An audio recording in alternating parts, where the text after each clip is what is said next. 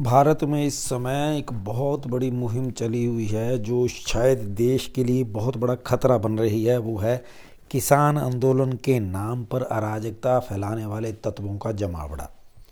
और इस मुद्दे के ऊपर मैं काफ़ी दिनों से सोच रहा था कि मैं बात करूँ, लेकिन टालता रहा और आज आकर के मेरा सब्र का बाँध टूटा और मैं आपके साथ अपनी बात शेयर करना चाह रहा हूँ। और मैं प्रश्न भी करना चाह रहा हूँ सरकार से और इंटेलिजेंस एजेंसी से, क्या इतनी ज़्यादा नकारा लोग हैं हमारे देश की खुफिया विभाग में कि उनको पता ही नहीं कि इतने ज़्यादा अराजक तत्व इस देश को गृह युद्ध में झोंकने के लिए तैयार बैठे हुए हैं? कौन कौन से नेता इसको इस जो, ये जो आंदोलन के नाम पे, किसान आंदोलन के नाम पर अराजक तत्व खड़े होकर के देश की संप्रभुता को चैलेंज कर रहे हैं, उसका पता ही नहीं चल पाया हमारी खुफिया विभागों को, हमारी सरकार का जो खुफिया तंत्र है उसको। सरकार क्यों इन अराजक तत्वों को बड़ी नरमी से सब कुछ करने दे रही है? क्यों अस्थिरता का माहौल बनाने दे रही है? क्या कारण है कि सरकार इन विखंडनकारी ताकतों के सामने मौन है और नतमस्तक है? घुटने टेक देती है। क्या कारण है?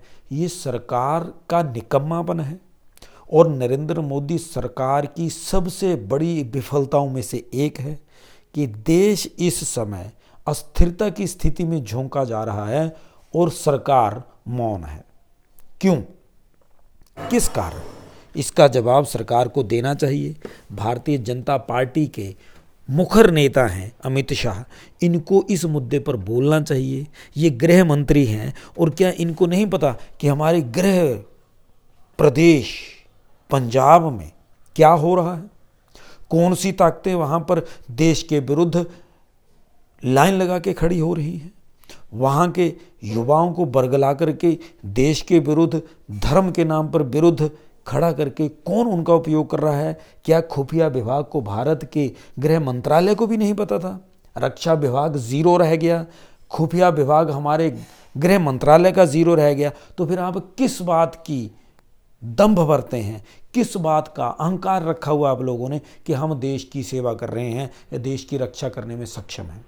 जब आप अपने ही देश में पल रहे, इन देश के दुश्मनों के बारे में जानकारी नहीं रखते हैं। और जब आपके पास इतना दम ही नहीं है कि जो लोग देश को पैसे के नाम पर या किसी और चीज़ के नाम पर भी बांटने की बात करने लग जाते हैं, आपके पास उनसे, उनका सामना करने के लिए दम नहीं है, कोई आपके पास ऑप्शन ही नहीं है। आप क्यों बैठे हुए हैं? या तो आप सारा इस्तीफा दे दें कि हम लोग यहाँ पर, क्योंकि किसान आंदोलन चल रहा है, हम इनको शांत करने में असमर्थ हैं, हम इस्तीफा देते हैं।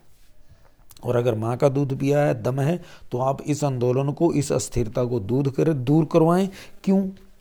क्योंकि आप तो अपने एसी घरों में बैठे हुए शांत चित्त, टीवी लगा करके मज़े ले रहे होंगे। लेकिन जनसाधारण जिनका जीवन यापन दुभर हो जाता है, जिनके जीवन यापन पर ग्रहण लग जाता है, उनसे भी आपका कोई संबंध है या नहीं?